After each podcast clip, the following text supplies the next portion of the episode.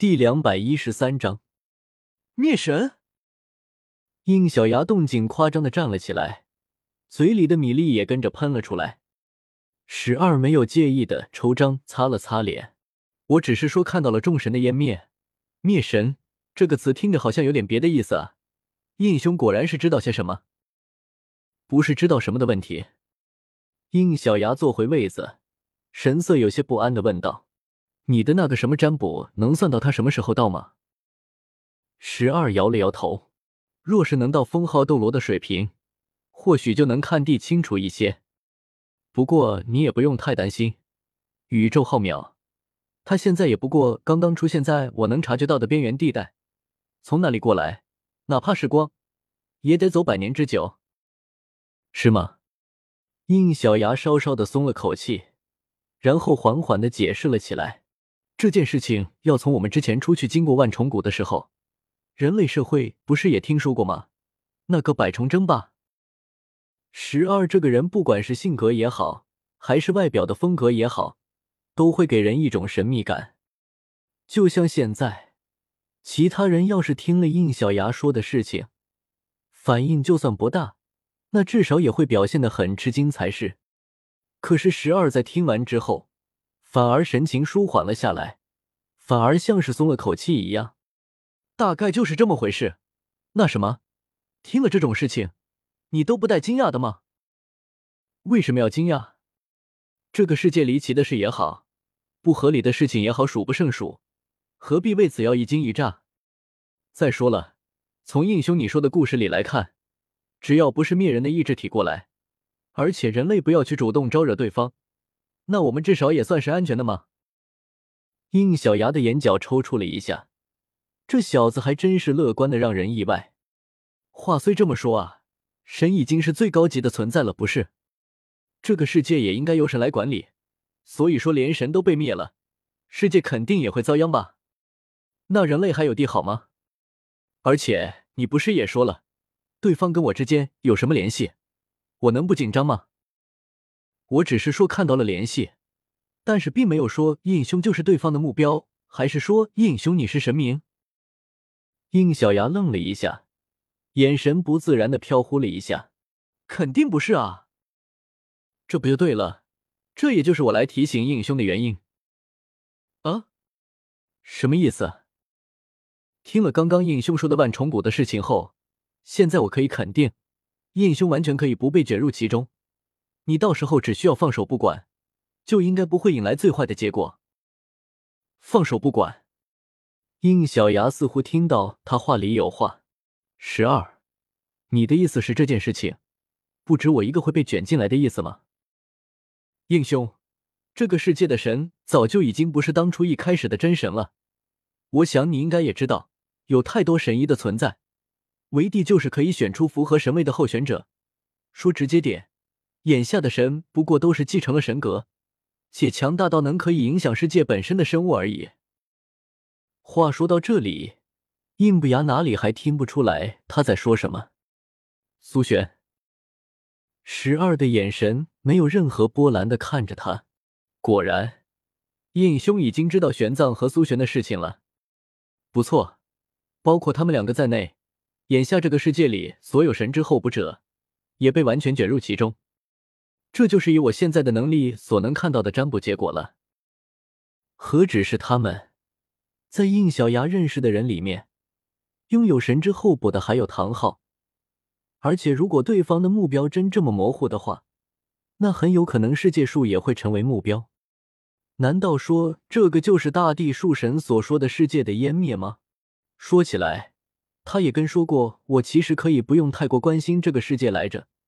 就连他自己原本也不是很关心这个世界，可是做不到。嗯，抱歉，十二，你说的我肯定是做不到的。先不说苏璇他是我朋友，我不可能不管他，并且我还答应过一位为了这个世界付出一切的伪神，不会让这个世界迎来终结。所以我注定不能从这件事情里面抽手。听了这话，十二微笑的点了点头。既然如此，那我也放心了。毕竟他们也是我朋友，我也不可能不管。感情你这是在测试我吗？我其实是来跟应兄做交易的。说着，他摊开了手掌，一块小小星河就这么漂浮在他的掌心之中。在小曼的提醒下，应小牙知道了这是什么。这就是你的武魂星辰吗？原来是器武魂啊！呃，你说的交易是什么意思？还记得当初刚跟应兄见面时我说过的话吗？我从你的身上察觉到了与星辰类似的力量。哦，你是说的流星形态吗？不只是那个，其实当时我就从你的身上察觉到了被天道星辰围绕的气场。你的手里现在应该已经有了吧？化身为星辰本身的那个力量。应小牙眨了眨眼睛，啊，你是说水瓶座星矢吗？说着，应小牙将水瓶座的星矢开关取了出来。果然，十二的眼神马上就盯上了他。而且让应小牙都没有想到的是，水瓶座开关竟然开始同十二的武魂发生了呼应。果然如此，应兄，这个东西是不是一共有八十八个？这下轮到应小牙跟不上节奏了，也还是小曼出言提醒。虽然在四载的原剧情里并没有全部登场，但是那个世界观下确实设定了八十八个使徒。不过，除了黄道十二宫的使徒是有对应的星矢开关外，剩下的七十六个使徒是没有对应开关的，得根据使用者的不同才能诞生。原来是这样，可是为什么十二要问这个呢？严格来说，不是这个东西有八十八个，而是通过这个东西诞生出来的使徒有八十八个。你问这个是？应兄，你的这个东西可以帮助我们抵挡来自宇宙的威胁，而我的武魂可以寻找到适合承担这八十八个使徒身份的人。我想要让史莱克学院变成宇宙的中心。应小牙张开嘴，他是真没想到事情竟然转变成这样。小曼，可惜吗？这个可是怪人力量，宿主，敌我同源的道理，而且你不是已经在做了吗？确实，先不问唐不灭、唐女这些的情况，小婉姑娘就是用怪人册的力量救下来的。那些是个例，十二他想做的是把一整个怪人体系搬出来，不会出事吗？系统出品可以保证，若他真的可以找对人。那么怪人册的力量就会更正面的被使用。最重要的是，这应该能解决眼下你人手不足的困扰。对啊，跟骑士不同，怪人册的门槛更低一些。我现在正好是需要人手的时候。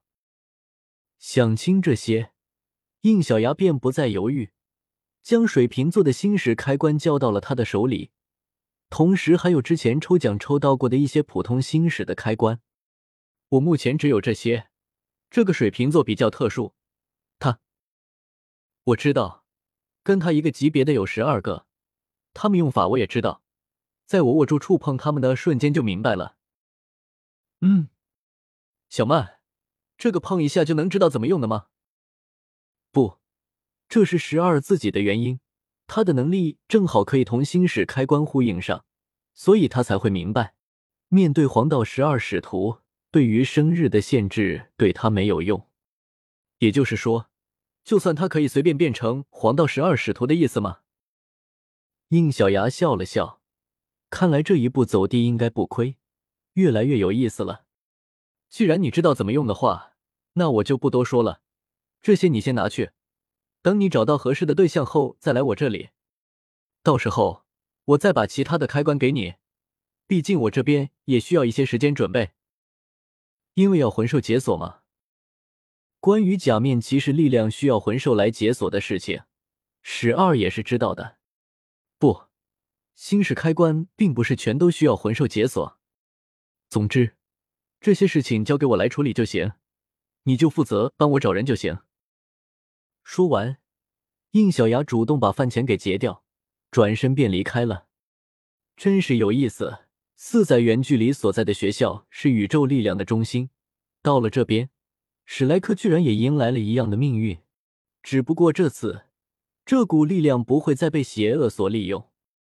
普通的星矢开关，我现在的积分足够兑换。不过剩下的十一个黄道开关太贵了，而且力量还很强，还是通过魂兽解锁会好些。我可没那么好的运气，都能像水瓶座那样抽奖得到。完整的怪人体系，若是搬运成功，且运用得当，将会给宿主带来不低于世界树事件的积分量。这也就是意味着，整个骑士体系在融入斗罗世界的进程上也更近了一步。十二，可真是帮了大忙了。十二这个人的武魂非常特别，说句不是很好听的话，若他跟柳二龙一样。那么可以直接以武魂的形式解锁，成为假面骑士银河。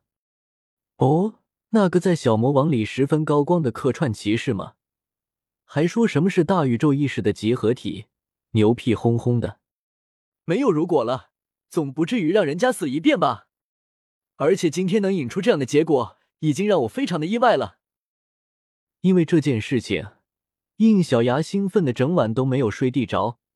先是用积分将剩下的普通开关都兑换了出来，然后更是把假面骑士历史上的怪人体系列了一张表。宿主是准备把所有怪人体系都搬过来吗？十二这次也算是一个实验。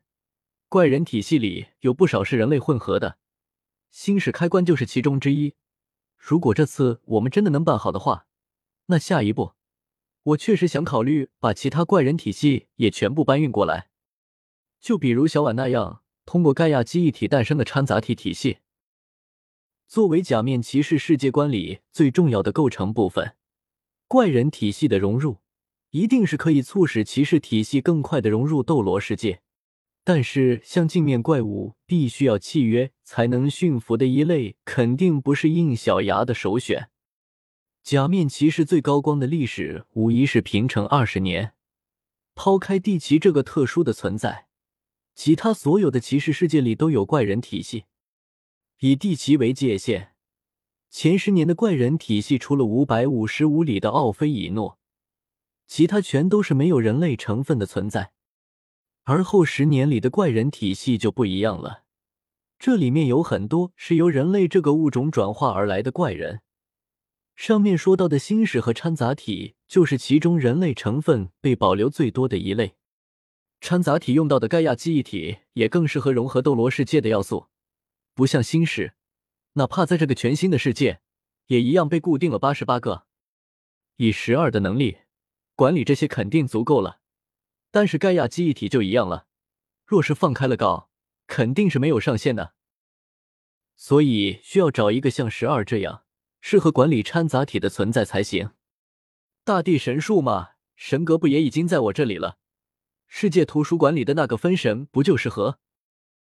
不行，图书管理员只能负责图书馆，不适合这个工作。